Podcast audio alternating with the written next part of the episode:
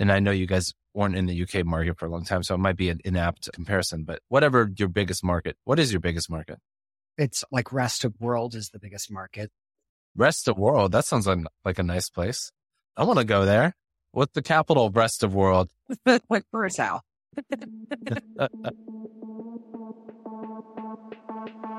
Hello, everybody. I am Jason Trost, the host of the Business of Betting Podcast for the one hundred ninety-sixth episode. I can't believe there's been one hundred ninety-six episodes. Today, we are joined by the ex-C E O of Pinnacle, Paris Smith, who's dialing in from? Curaçao. Curaçao, down under in the Caribbean. Well, thank you very much for joining us, Paris. I'm very excited for the conversation. Yeah, thanks for having me. So you're an American. I'm an American. What do you think about America these days? What's your take on America? It's a great country. I feel privileged to have been able to live abroad. I love watching uh, the news, watching from the sidelines. You know, obviously with gaming getting more in the forefront, more acceptable. That's been, you know, I think that's really exciting for all of us. You know, there's changes constantly, states, you know, hopefully some states will kind of reel back and realize that they have a bigger opportunity if they just look at it more realistically from the regulatory standpoint. But there's a lot of states that are doing it right. So from that regard, it's exciting. And then just in general, I'm uh, not excited for, you know, I'm watching all the campaign ads on my cable T V here, and I could live without that as well. No, it's not like it used to be. People are just scathing. It's incredible. And there's such a lack of respect for people in general. And that's, that's a sad part. And they're not talking issues, you know? Yeah. I mean, I think I agree with you, but I think I'm going to misquote the historical record. But I think if you go back one hundred fifty, two hundred years ago, I mean, there used to be duels. I mean, people used to have an argument and shoot each other. And so at least we don't do that today, at least not uh, as often as they used to. There used to be fights all the time in the House of Representatives, and people used to call each other names. Did you see the the musical Hamilton? Yeah. They talk about, in one of the songs, they talked about all the name throwing that everybody was doing back in. So I think there is historical precedent for being quite nasty to one another. So that gives me hope that today's not as bad as it is, but it does, living in the bubble of the American world right now, it just, it feels a little bit surreal. Do you have a favorite uh, horse in the race, so to speak? No, I don't. I would like to see the new breeds coming in. The new breeds. All right.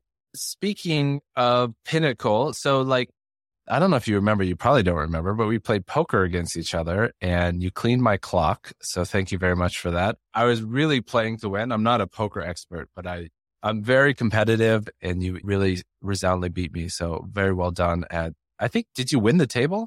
Was, yeah, was that in Barcelona? It was in Barcelona about a year ago. So yeah. It was... But I'm a huge fan of yours, Jason. So I do always remember you. Likewise, likewise. I love what you're doing and I admire you a lot. And yeah, I will always remember you. Thank you very much.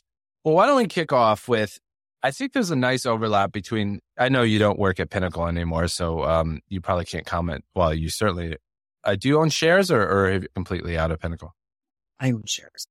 Okay, so you're part owner of, of Pinnacle these days. But what I think is interesting, the reason I founded Smarkets was basically to bring low-margin trading to the betting world. And it's not too dissimilar from what Pinnacle's always been trying to do of having a low-juice, low-big kind of model. And one of the things I've seen in the industry is I think, if anything, the world is moving away from that model. Like, not only is it not getting more efficient, but I think it's actively getting more inefficient. I think with the, you know, the same game parlays and the multiples and the A C As and, you know, the FanDuels of the world. I remember when I sat next to a FanDuel guy at a conference and he basically said, our margin is like nine, ten percent and we want to increase it. I thought, oh my God, that's crazy that people are trying to go from ten percent higher. What's your take on the industry? Do you think that the Pinnacle model and the Smarkets model, like we're romantics and, you know, we'll have a cute little corner of the sports betting industry? Or do you think that sort of a historical blip and value will reign supreme long term? What's what's your take on that? You know, there's just so many different market segments. And I think, and I'm sure you've done it as well, as Pinnacle's done a brilliant job more recently of adapting to the market. So, you know, it started out where with Asia, where it was like really, really tiny, tiny hold percentages. And also you shared a lot with the partners over there. So that was not an efficient model. It was not sustainable, where people would take zero percent P T position taking. They bring in huge players that were, you know, super sharp, and the only people making money were the agents. And then, you know, everybody realized quickly, okay, now you have to force position. And then they started managing the type of players that came in. And we just kept adapting, adapting. Remember, it was back in the days where everybody was looking at newspapers, making bets. And now, I mean, everything is machine learning. Everybody has their modelers, their A I teams. And, you know, you have to shift with that. And you're not going against the players. You're going against robots for the most part in arbitrage. It has shifted. You know, the Pinnacle five, ten years ago is not the same Pinnacle that they have today. And shifting with the market, it's not a winner's welcome, those types of things. That's all great. But you also have to have a sustainable business and make money, right?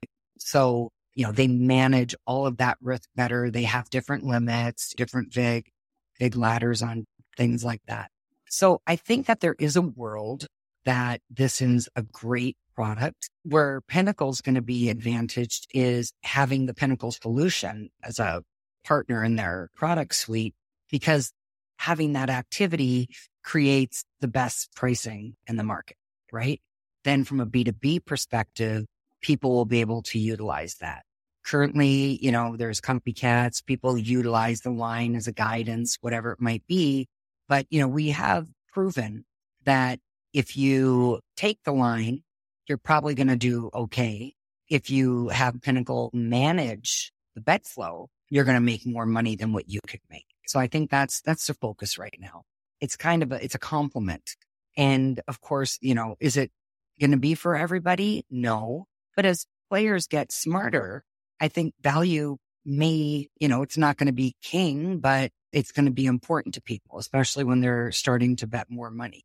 I mean, if you imagine sports betting in twenty years, I mean, I, I like to think what we're doing is similar to Vanguard, if you're, if you're familiar with them, the ones that have the mutual funds and, you know, they keep squeezing the basis points at the church or managing the mutual funds and index funds and things like that. And I think going back to this romantic idea, like maybe it's a romantic idea that that's possible in sports betting, but do you see that like kicking in at some point? Or do you think that in twenty years, like there's going to be, I mean, to me, ten percent margin is insane. When I was a stock trader, you would fight for pennies. And this is like fifteen years ago. And now it's probably fractions of pennies or decimal points of pennies, rather. Will there be a revolution to bring betting more akin to finance, or is it going to stay um, silly money like it is today? That's a tough question. The other point I just want to throw out to you is, is it really sports betting when you have all those different derivatives? I mean, maybe if you looked at it, what is core sports betting and what are the margins there? Versus what are the margins in all the other prop bets that people are doing? Because that's where they're making their, their money, and that's where the margin goes up with parlays and same game parlays, et cetera. So I think that there, it's hard to tell in twenty years. I mean, God, I've been around for twenty-eight years. And if you'd asked me twenty-eight years ago, is it ever going to go online? I'd say no. So yeah, it's a tough one. I looked for this, but I don't know if it's live or not, but our, our margin on the sportsbook S B K side is blended around seven percent. That includes multiples and singles. And on the exchange side, Smarkets, it's about three or four percent. Does Pinnacle publish its blended margin, or is it any of that public? No. Do you want to share it, or is that uh, inside baseball? Not really. Awesome. Moving on. So like, you know, the, uh, the big uh, publicly traded companies, I mean, they're very public about their margins. And I think the blended, Uh, last I looked, FanDuel, DraftKings are around ten-ish, eleven-ish percent, something like that. To me, it's insane. I mean, that's sort of like, that's why I'm in this industry, because I looked at that and I was like, that's insane. But maybe we're going to be on the outside looking in uh, as the value people. Well, but the interesting thing is, I mean, they're also able to hold those percentages because they're not taking anybody that knows any, right? You know, the more sharp action you cut out, the higher your margin's going to go. And they're known for cutting out anybody who wins a few bets.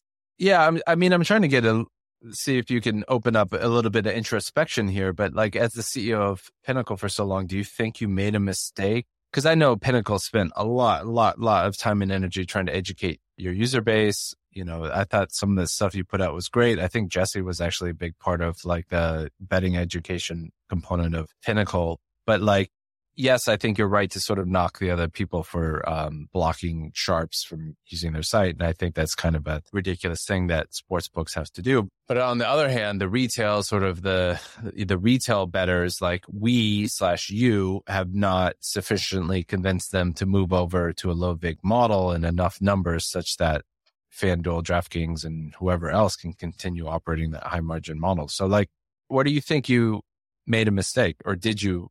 Or do you think you made a mistake?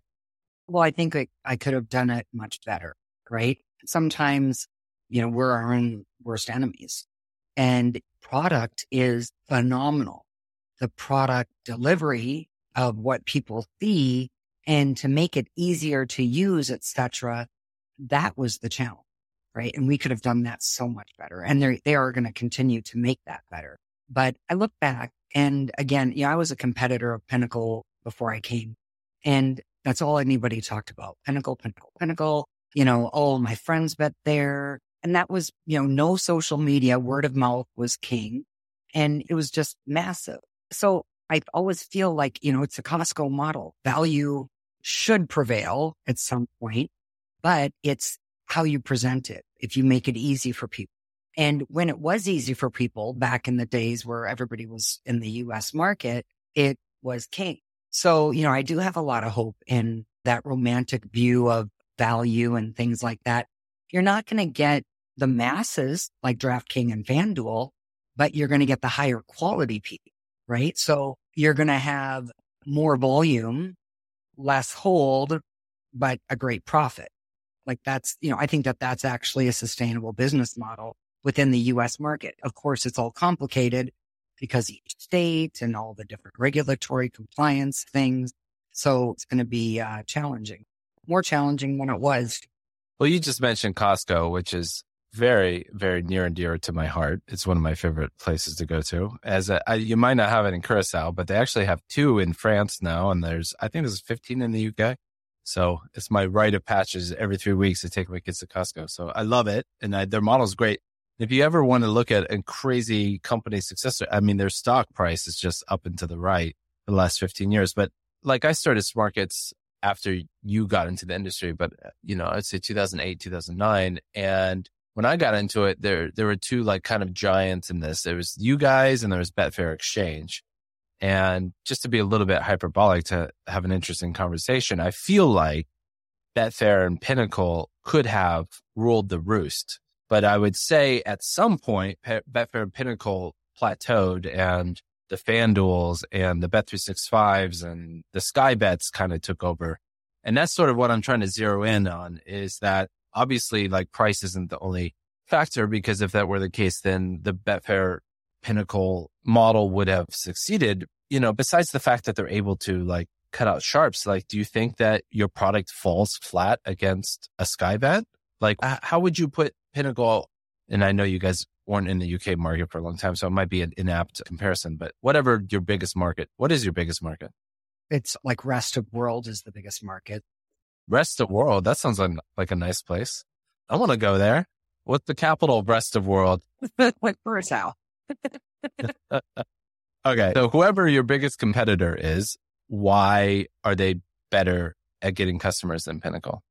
Well, I would say like I always watch Bet three sixty-five. But just to go back to the Betfair, you know, when Betfair was going public, they made a lot of changes and then they put in their fee structure and everybody said, forget it. People that made them who they are had to pay them to get them where they are. So, you know, their their model screwed them up, I think. Um, and that's where it started. And you can't compare Pinnacle to DraftKings and FanDuel because we're not in the U S market, right? I can look back when there was a moment, because I was only with Pinnacle very briefly while they're in the U S market, because that's one of the reasons they hired me was to take them out of it. But, you know, more from the outside, looking into Pinnacle at that time, DraftKings FanDuel did hundreds of millions of dollars worth of advertising. I think Pinnacle's advertising budget back then was like two or three million dollars. So comparatively, it would have held its own. But then, of course, all the different changes with the state by state, just not as clear, no credit business, et cetera. But in the other markets, you know, like Bet three sixty-five, the first thing they did that was amazing, they had the most phenomenal partner in Asia. And that person blew up Bet three sixty-five. They made so much money. They did everything right. They had the right partner. They started putting the games on, you know, they were paying for the live games on the site, which was super expensive, but they made that investment. And then they got that traction. They did all the right sponsorships. And then they invested in their products. And a lot of times, how many times you look at a website and it's Bet three sixty-five with different colors? People are thinking, well, they probably put millions of dollars into it. Let me just go with what they're doing type of thing, unfortunately. But they are, I would say, the market leaders. And Pinnacle has chosen to be more of a niche. So, you know, I don't know. I think that they're they're doing great. They're growing. There's a lot of things that can even be better. And they're pulling out of more markets, and they're still growing, and they're still super profitable. But the fact that they're pulling out of markets and they're complying with regulatory requirements, and you know, I think they're just building that foundation. So when they're ready to go back into markets, it's a lot more efficient. So you're saying that Pinnacle play is playing a different game than Bet three sixty-five? Oh, for sure. But they're still great to compare to each other. Yeah. What's your take on Betfair Exchange? Because I imagine you and Betfair Exchange back in the day were, you know, you guys were both kind of head to head on this sort of the super price sensitive trader type, uh, shall we say. Like, what did you think of Betfair? You know, I just felt like it was a different type of player. And again, no, I can't even say that because people that had an account with Pinnacle had an account with Betfair. So, you know, I guess the, the reality is there's enough for everybody. But I thought it was great. I thought it was interesting when they did come into the U S market back when everybody else was there, they didn't succeed. So that's interesting because everybody was betting offshore. And from the American perspective, they didn't want to bet on an exchange. They wanted to make their bet just like a general bookie type situation. I was super surprised when they fell flat in the U S market. You're talking about their New Jersey horse racing exchange?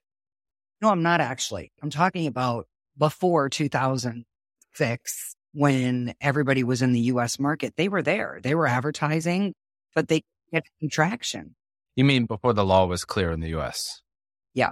Did you ever think about doing an exchange, or is that such a like a foreign concept? You're like, mm, that's not our bag. No, we've looked at it a lot. We've spoken to a lot of exchanges for J Vs, partnerships, but you know, it's always, it's just more work. I could see it potentially being in the back pocket. The owner of Pinnacle, he's very, very familiar with exchanges. He had a company that was one of the key liquidity providers for Betfair with uh, Livestocker when nobody else was doing it. So he has an affinity to it. And I think with this, you know, five years ago, three years ago, I would have said, I don't think exchanges are going to last or work. Now people want that layoff. You know, not everybody wants to take that action that they know is going to, you know, deteriorate their whole. So people have the option to go against each other, and there's no risk to the book of themselves. To have that partnership with an exchange, I think, could be really beneficial. You're talking about sportsbooks laying off their risk? That, and players that can't get into sportsbooks, they can go there. You know, so there's something for everybody. My experience has been, uh, I mean, I, as I was prepping for this interview, I watched another interview that you did, and I think you said you guys never lay off your bets. So we don't either. And the reason we don't is because transaction fees are so high. It's not because the concept of hedging is stupid or bad idea in, in sports. It's more just the transaction fees. Even Pinnacle, I think the implied transaction fee would start at, at two percent last time I looked at your prices. So my take on that is there still will not be that many sports books that want to lay off risk, because if you have a ten plus percent margin, it's kind of like, what's the point? You're making so much money per bet. I've been evolving ideal on exchanges, and it'd be good to get your thoughts on it. But to me, it's more, if you think about like traditional finance, I see the exchange kind of more becoming sort of like the platform for sports betting to run on top of. And the, and then people want that sort of sportsbook interface, you know, very similar to where you have the New York Stock Exchange, but you have Robinhood that sits on top of it, kind of, you know, a friendly interface, and you don't see all the inner trappings of the buying and selling and all that kind of stuff. What do you think about something like that? Do you see an exchange kind of underpinning sports betting? I can definitely see that. And there's a lot of, I, I look at a lot of different companies right now, and I'm actually surprised how many solid exchanges are out there. There's a few coming in, and they've got great business models. They've got great technology. And, you know, I, I can see if you have an exchange that has that kind of sportsbook feel, I think that they're going to do pretty well. Any favorite exchanges out there that you really, you really like that you just want to call out? Just just one. I'll probably forget somebody. Cool. Well, like looking back at the, how long were you C E O? twenty years? seventeen. seventeen. In the U K, they called it, that's pretty good innings. Uh, I don't know if, how you like your cricket metaphors, but that's pretty good innings. Like, is it a happy goodbye or or a sad goodbye? I think it's the right time goodbye. I've been kind of in the back of my head saying, like, when is my shelf life over here? You see C E Os coming and going, and my fear was that I wasn't bringing anything new. And, you know, now even stepping away, I can look in and I'm like, God, I, I could have done a lot of things different and better. So I think it was the right time for me personally. And I think it's the right time for Pinnacle. They're shifting a lot. They're kind of re-strategizing, but they're still staying, from what I understand, true to the core of the business. The product's phenomenal. Like, hats off to the people that started Pinnacle. Like, they made this so resilient. Uh, Marco Bloom was such a massive asset to Pinnacle. And, you know, it was like, oh God, if Marco leaves, what would happen? Marco left and we were still thriving. I left and they're still thriving. It's not about, you know, that's, it's one of the unique companies. I think it's not about people always matter, of course. That was my favorite part about Pinnacle, but the product is going to survive. So taking a slight pivot into being uh, C E O land, uh, what was your max headcount, or what was the headcount at uh, Pinnacle? Like around seven thirty, probably, when I was eighty-five. And you started, I mean, previous, I was listening to your story. You started from the ground up and kind of worked your way up into it. One of the things that's been, I think I underappreciated as a C E O. I mean, the, just for comparison, the max I've had is one hundred fifty employees, and now we have ninety because we sort of downsized when we were trying to right-size the organization. One of the things I've had to do, which, you know, nobody really teaches you, is sort of manage your own psychology. And then when you're running a business, I mean, there's a lot of cliches about it, but, you know, it's very lonely at the top. Like, you know, anytime somebody wants to bitch about the organization, you're a very handy person to blame for all the bad things. And anytime something bad really happens, it kind of lands on your desk and you have to deal with it. What are some of the things that you did to sort of manage your own psychology as somebody who is, I don't know, kind of a self-taught C E O, I guess, or somebody that kind of, like, what were some of the, the things that you did? Did you join a group? Did you have therapy? Did you exercise? Exercise. I would just run. And if something big was going on, all of a sudden I'm like, oh, I got to turn around. Or now I might have to, I wish they had Uber here. I'm too far. No, but for me, people is my core. And the people within Pinnacle, you know, that's always tricky. Right now, I'm talking to a lot of C E Os that just would love to have an unbiased soundboard. So I'm doing a lot of that, but also having those colleagues within the industry. You know, I've never really looked at anybody as competition because it's such a massive industry. So I adore the guys from Betson. There's just so many books. During COVID, there was a group of us we would call like once a month and just kind of touch base and see if we're all going through the same thing, supporting each other, talking to each other. And it was great. So the camaraderie within the industry, I think that's been one of my biggest saving graces. I've always worked for great people as well. So that's been very helpful. Using them as a soundboard, the board of directors or the owners of the companies that I work for, that's helped a lot. And then every once in a while, having a glass of wine helps. Cool. One of the things that has worked for me is a, a group called Y P O. I, I don't know if you're familiar with it, but Y P O has been great because it's got this sort of monthly um, calendar where you meet uh, other C E Os and entrepreneurs for three or four hours once a month. It sounds a little bit like a cult from the outside, but it's one of the best things that I've done to sort of get that sort of neutral C E O uh, feedback. Have you heard of Y P O? No, no. It's really great. So is the Y P O have people from other industries? Y P Os from all industries. I mean, it's, I would say there's actually very few people from betting.